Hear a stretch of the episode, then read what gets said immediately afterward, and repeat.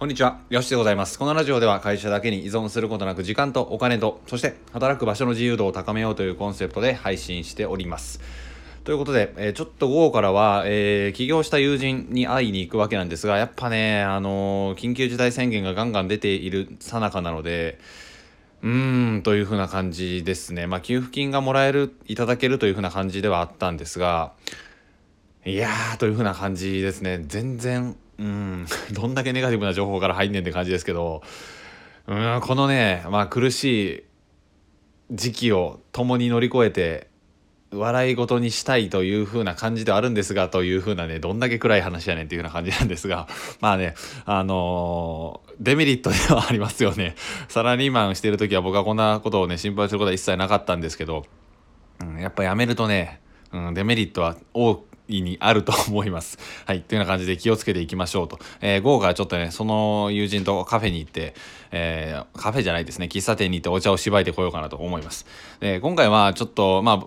前半部分にもお伝えしした感じにはなるんですが、やっぱね、あの、向き不向きってあると思うんですよ。えー例えば、あのーサッカー好きな、ね、好きな人がいれば、僕はテニスが大好きなんですけど、ひたすらテニスが大好きだったんですが、その理由を考えてみても、やっぱね、テニスって個人種目なんですよね。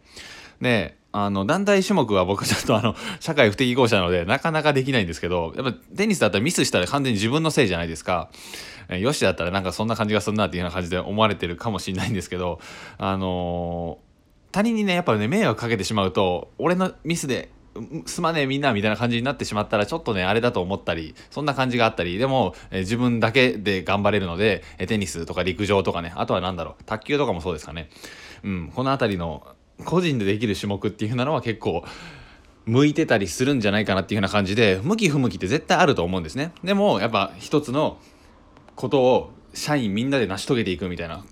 経営者さんはそういうふうなビジョンを持たれていてそれはねすんごい素敵だと思いますし、まあ、できないんですけど僕には そういうふうな、あのー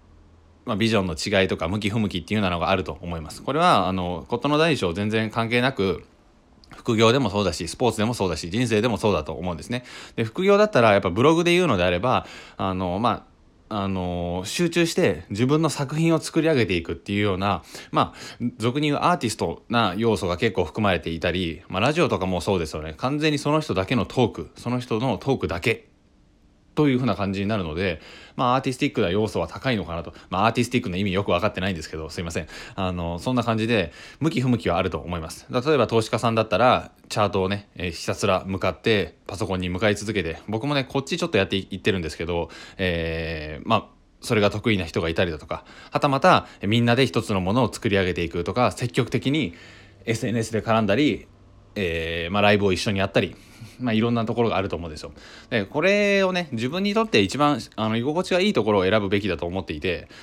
あのーまあね短く今月だけ今月の目標として、えー今までやらなかったことをやるとかだといいと思うんですけど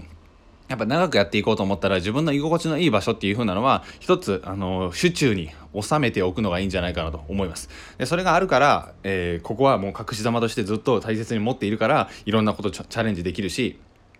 挑戦もできるようになっていくわけですよね。でもその自分の居心地のいいところが分かってない状態でいろいろあっちゃこっちゃに手を出してしまうと、えー俺はテニスが好きなのか？えサッカーやってるけどどっちなんだ？みたいなね。あの地味にね悩んでしまうような状況に陥ってしまうと。思うんですよ。なので本当にね自分は好きなのは何なのか。僕で言うのであればヨシの場合は完全に、えーまあ、まずは一人でラジオを撮ったりブログを書いたりコンテンツを作ったりっていう風なのが軸にあります。投資も多分そこに当てはまると思うんですね。みんなで一気に一緒にやっていくっていう風なポジションではなく自分の好きなことを作品として、まあ、頑張っていくみたいな。まあなんていうの社会的不適合者じゃないですけど、まあ、個人ソロプレイが好きなのっていうようなのもあったりします。でもそれだけじゃダメだと思っているので、えーラジオでライブをしたりだとかたくさんの、えーまあ仲間を募って一つのことを成し遂げようと頑張ったりオンラインサロンを作ろうとしたりっていうふうな感じでバランスよくっていうとね あの全てのことが片付いてしまう気がするんですけど、まあバランスが大事とか人それぞれとかで言い出したらねもう どこに終着点があるか分かんなくなるんですけど、まあ、そんな感じで自分の大切とする場所スポーツでもねありますしビジネスでも副業でもあると思います。それを持っておいた上でいろんなところに、まあ、手を伸ばしていってチャレンジしていけばよりね自分の手中のものが強化されていったりだとかうわこれと今チャレンジしてることめっちゃマッチすんじゃんみたいないうふうなことがあったりすると思うのでまずは自分が心地いい場所っていうふうなのを見つけていく必要があるかなと思います。どうでしょうか？ありますか？みんなで一つのものを作り上げるのか？はたまた一人で職人のように作っていくのか？どっちでしょうか？まあ極端に分けましたけど。これによってだいぶ変わってくると思いますのでその辺りをチェックしつつ発信していく何か行動を起こしていく新しいことを挑戦していくっていうのはいいんじゃないかなと思います。というような感じで今回は、えー、そんな感じでございました。うん、ちょっとね今から、えー、冒頭部分にもお伝えしましたがカフェで、えー、友人、えー、喫茶店で、まあ、どっちでもいいですけどあの会ってきて話を聞こうかなと思います。まあ大赤字を垂れ流したというふうな感じで、え、まあ給付金の方が出たというふうな感じではあったんですが、まあ、とは言ったもののね来月あのまあ、大きく変わるかと言われれば多分微妙なところだと思うのでうんどうするんですかね？というふうな感じはあるんですけどどうされてますか？身近な方で、えー、そういうふうになられた方がいらっしゃる。あなたもしいらっしゃったら教えてほしいんですけど。うー